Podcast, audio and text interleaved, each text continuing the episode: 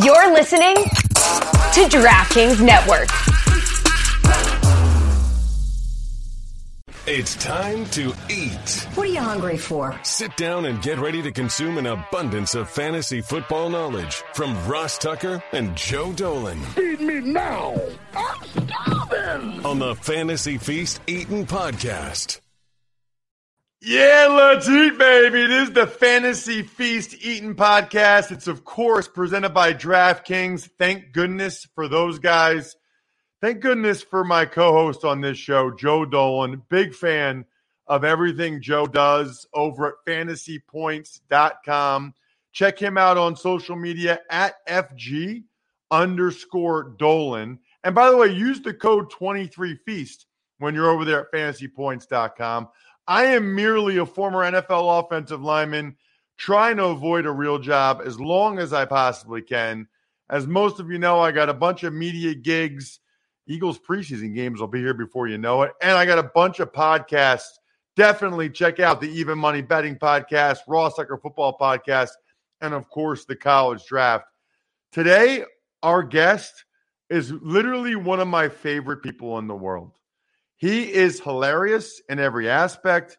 You need to check him out on social media. Of course, his Twitter handle is at Fantasy Guru because he is, in fact, the Fantasy Guru. He works with Joe Dolan, which I guess leads to question one, John. Um, what kind of worker, what kind of partner is Joe Dolan? And feel free to say anything bad you'd like to say.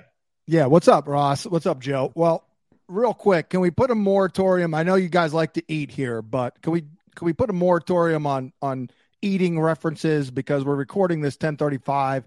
I did a 3-hour radio. I'm starving, so just just throw that out there. Um no, hey, I, hey, John, while you mentioned that, yeah.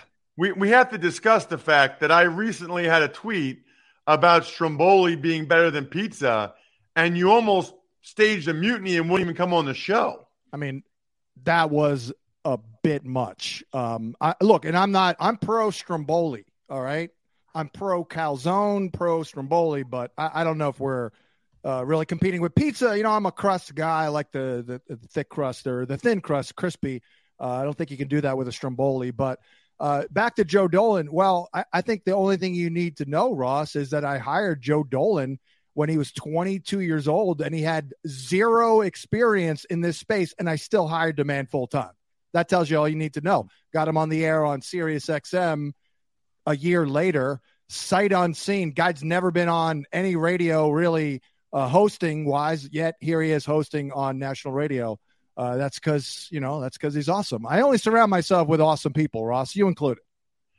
Well, I appreciate you saying that, even though you haven't had me on your satellite radio show in a long time. So Hey, I guess I'm not awesome anymore. Invite you have an open invite. I'm trying to I'm. I'm ready. I'm ready, man. Yeah. Um, but here, here's the way, thing. what's the, Dealing with uh, Ross, I want people to know this. Dealing with you, um, you you map out like every minute of the day. So I'll say, hey, Ross, we, you know, uh, you want to come on tomorrow? You're like, well, I'm free from nine twelve to nine twenty six. That's all I have. You know, so it's a little bit, there's a little pressure on me there. I understand. What's the uh, hiring process like for you, Guru? That you just hired Dolan out of college at 22 with no no credentials, no experience, no anything. Well, the thought there is let me get a couple of young, hungry guys who are really, really willing to work to, you know, make their mark in in this realm, and you know, train them and you know, pay them cheaply. Of course, that was part of it. Uh, but as as Joe can attest, uh, I was uh, very generous uh, with the raises, and he always deserved to get a raise. So I just kept kept raising it to the point where I'm like, you know what? Uh, let me just sell this website and let me start another one with you, Joe, and we'll make you a partner. So that's exactly where we are. You know, everything I predicted to Joe and uh, our guy Tom Brolley as well, um, 12 years ago, 14 years ago, basically every single thing came true because I am in the predictive business, you know, so I like to get it right. I love it. Absolutely love it, Guru.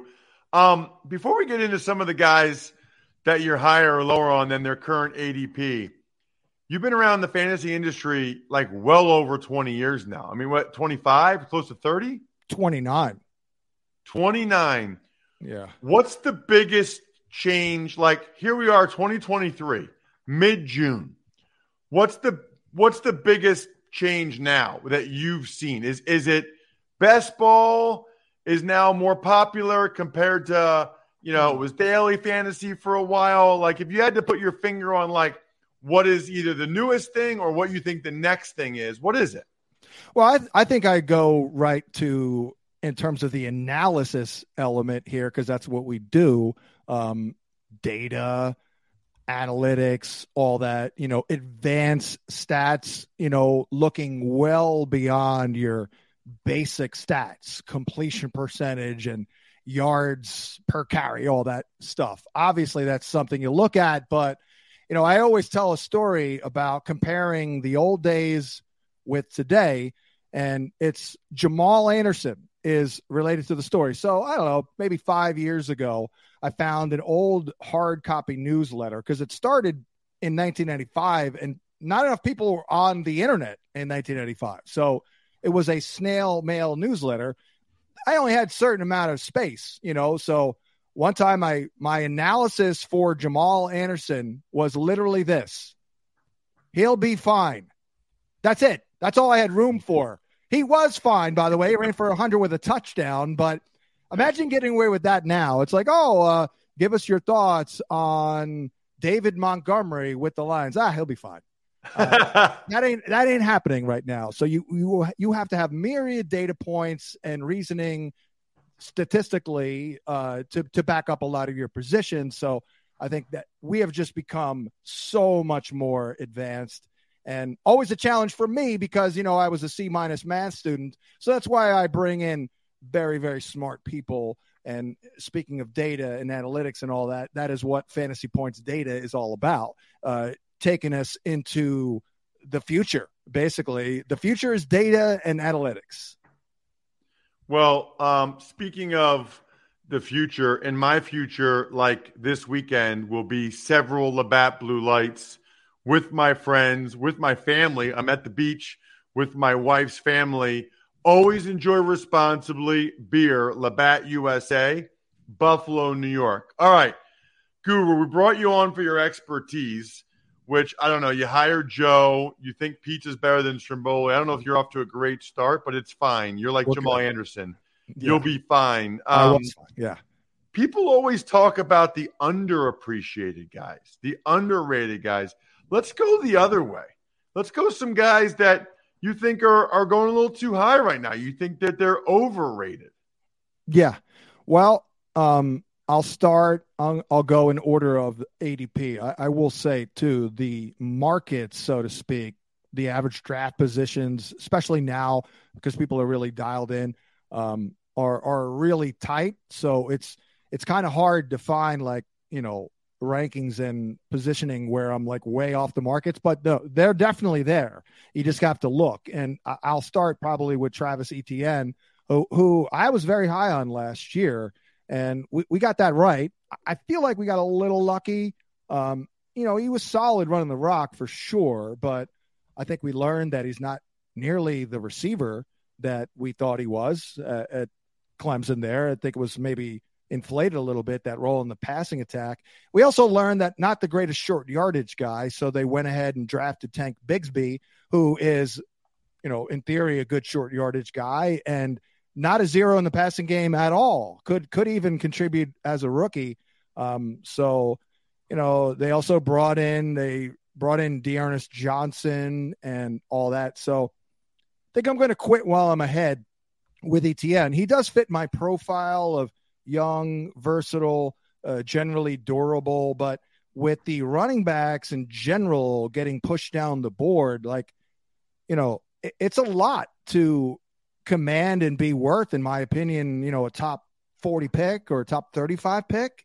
I think ETN comes up just a little short there.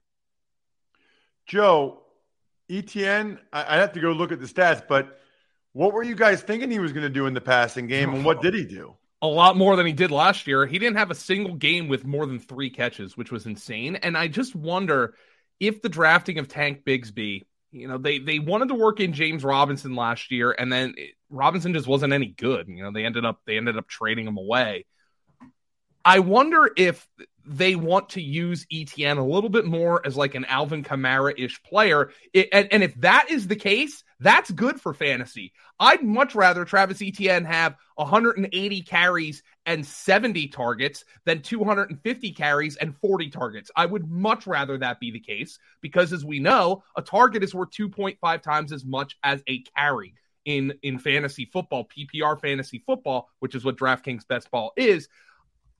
I get John's trepidation though. Doug Pederson wants to r- rotate the running backs. Is there going to be a rhyme and reason to this? And ETN is pretty expensive. You know, he um oh, we were talking last week with Evan Silva Ross about how much I like Najee Harris because even though he's boring, we kind of know what his role is going to be.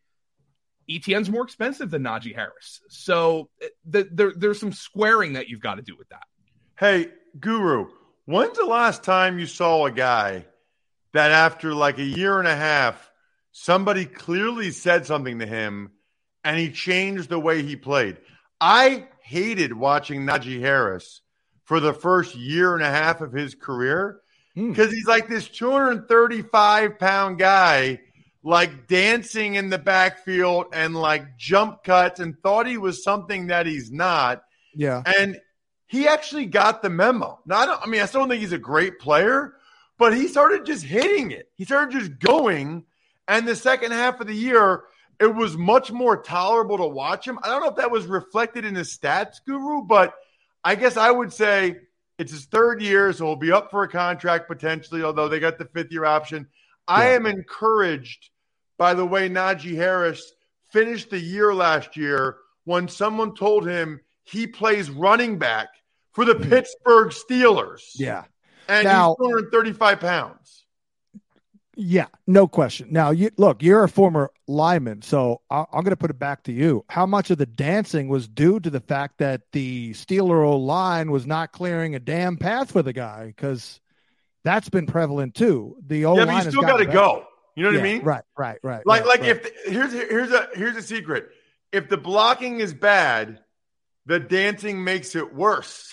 You know, yeah. If the, the block uh, is not what you're yeah. used to at Alabama, where there's like True. huge True. holes, you got to just go and get whatever the soft spot of the defense is and try to get two or three. He had yeah. so many lost yards, and and Steelers fans would be like, they they love these plays where he would like break two tackles in the backfield and get a loss of one, or like get the back to the line of scrimmage. Like that doesn't that that that's if he had just hit it right away, he would have gotten at least to the line of scrimmage. Yeah, yeah, you do have that the old uh, slow to the hole and quick through the hole. You know that that may have applied at times, but yeah, I mean we're not talking Le'Veon Bell here, but you know he's a grinder, a little bit more of a grinder. It's a little boring, but I'll tell you what's not boring. No human being on the planet has had more touches at running back in the NFL the last two years. So volume is big. We're not going to get 70 plus catches uh, like we did that year, the rookie year with Big Ben, but better O line, better offense, more weaponry. I'm hearing already good things about uh, my man Calvin Austin, maybe taking the top off that defense a little bit. You know, everything's going to be better. Matt Canada, not good, but, you know, uh, I think those deficiencies show more in the passing attack. Najee's good. Like, that's an old school guy that I can see him playing every game until he's like 28, 29, like do it like six, seven years in a row, which which is unheard of nowadays. Of course, it was a standard procedure for stud running backs in the 80s and 90s, but yeah, I, I got an old school vibe. I think the Steelers are still ascending. Uh, by the way, uh, Kenny Pickett, I'm telling people he's good. I know he didn't get a lot of touchdowns last year, but um, I think people are overthinking Kenny Pickett. Uh, if you need to dig deep at quarterback, superflex, he will deliver an ROI this year that's going to be fantastic. The guy had a 1.8% touchdown rate. He's due. Uh, you know, Marcus Mariota was at 5% last year. Justin Fields was at 5%. Kenny Pickett's way better than those guys throwing the rock. So just throwing that in there. I'm a big Kenny Pickett guy. This is the story of the one. As a maintenance engineer, he hears things differently. To the untrained ear, everything on his shop floor might sound fine, but he can hear gears grinding or a belt slipping. So he steps in to fix the problem at hand before it gets out of hand And he knows Grainger's got the right product he needs to get the job done, which is music to his ears. Call, clickgrainger.com, or just stop by. Grainger, for the ones who get it done. All right, Guru, are you anti big receiver? I'm looking. You're, you're, you bit. think Michael Pittman's overrated? You think Michael Williams is overrated? Yeah. Is this where we are now with football? That like in the NFL, we like the smaller guys, we like the skinnier guys, we like the quicker guys. Because you think both Michael Pittman and Mike Williams are overrated. Yeah. Now I will say I loved Pittman coming out. That that was a little bit of an exception, you know, but I don't like him this year because he's a volume based guy, and I just don't know if he'll get that volume, obviously, with Josh Downs added, who I think is a pretty nifty slot receiver, and of course Anthony Richardson. We we liked him last year quite a bit. Uh, he came through basically. Um, it, it was probably the most boring. Uh, he had 100 catches, right? I know Joe knows, right? It was like wasn't that like the most boring 100 catch season like of all time, uh, Mike Pittman? But um, this year, I'm not I'm not expecting that that volume here. Let's take a look. That was oh 99. Yeah, okay. he had 99 and Yeah. didn't have a thousand yards receiving. Now the question, like, That's hard to do. yeah. and and uh, that's For like a wide that's like receiver, 99 catches, but not a thousand yards. Yeah, that's like Jarvis Landry, uh, Eddie Royal type numbers right there. Uh, especially for a bigger receiver. Normally, you normally you see that from a from a slot receiver. Um, Pittman's metrics were not very good either. Um, his yards Right. per route run was not great. His his wins against man were not great. But I also just wonder how much of that was because the offense was broken in general.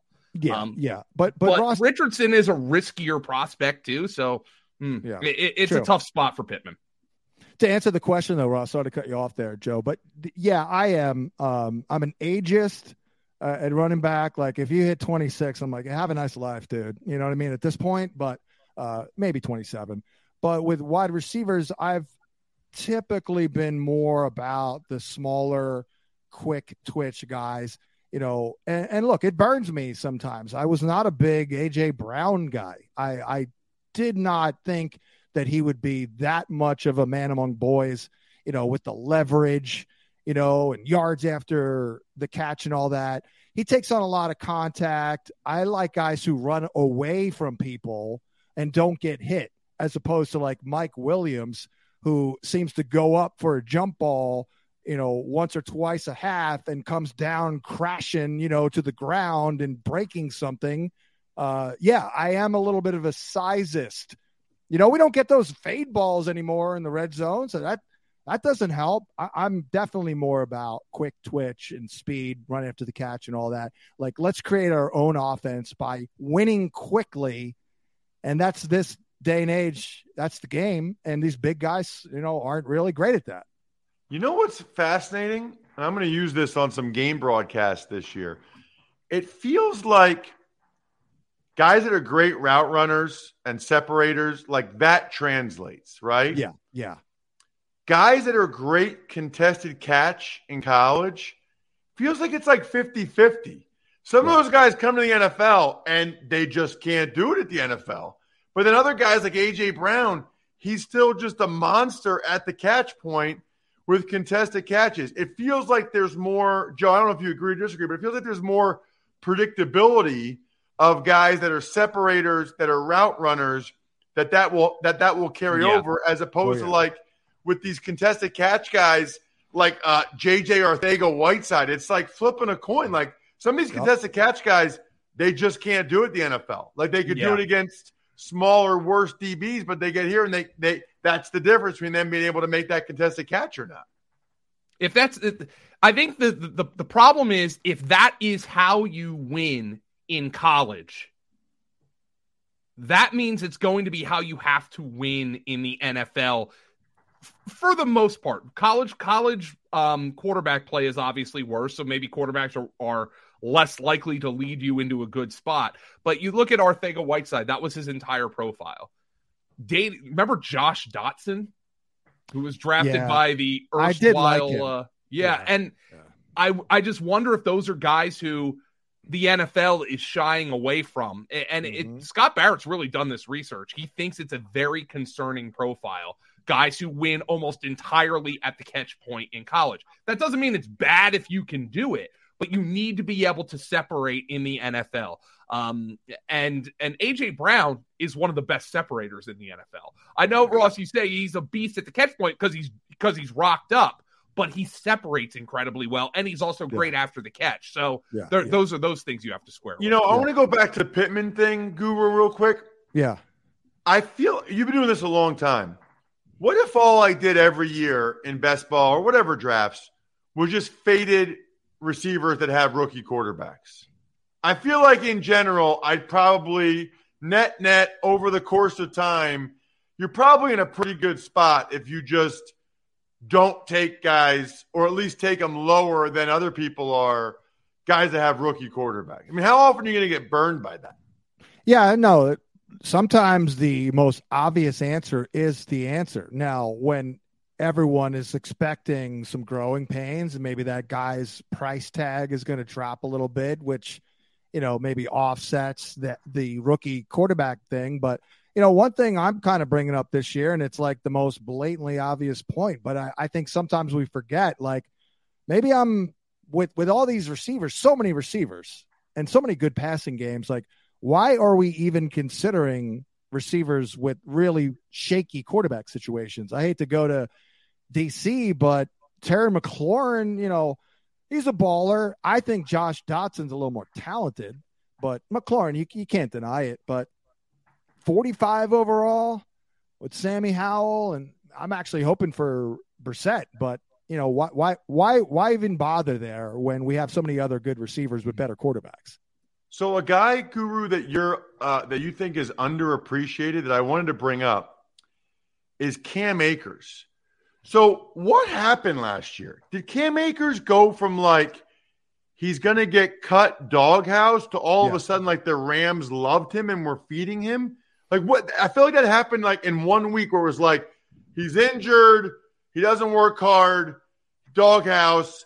They're going to cut him or trade him. Yep. To like the second half of the year, he was like the bell cow for the Rams. Like what happened there? Well, I think you know coming off that Achilles, he he played in the playoffs the year before. It did not look good. It didn't really look good earlier in the season, which is that was worrisome because it was like seven months had passed. So you thought maybe he was back. Um, I don't think personally that Sean McVay does a particularly good job rotating his backs. You know, I don't feel like there's any rhyme or reason there. I think that McVay has been best served to just feed one dude. Granted, that was Todd Gurley, of course, uh, really talented, but it got to the point where they were going to cut him. There was a schism there, but they literally had no choice. So they just went with it. And then, boom, he just completely responded. I thought he looked final six games about all the way back. And all the data supports that First 11 games, 3.3 lar- yards per carry. After that, 4.9. Um, wow. The 2.10 yards before contact per carry, um, that was up from 0.54. So it wasn't just him, it was the O line too, actually. It just seemed like it all came together. And Ross, you know this, like you need to be in rhythm at, at running back. So you're better off the lineman you would prefer to block for a bell cow, right? basically. Of course. Yeah. So, you know, now, and, and I think we've learned with uh, D'Onta Foreman, we've learned that, yeah, it takes multiple years to return, but we've learned that it can be done.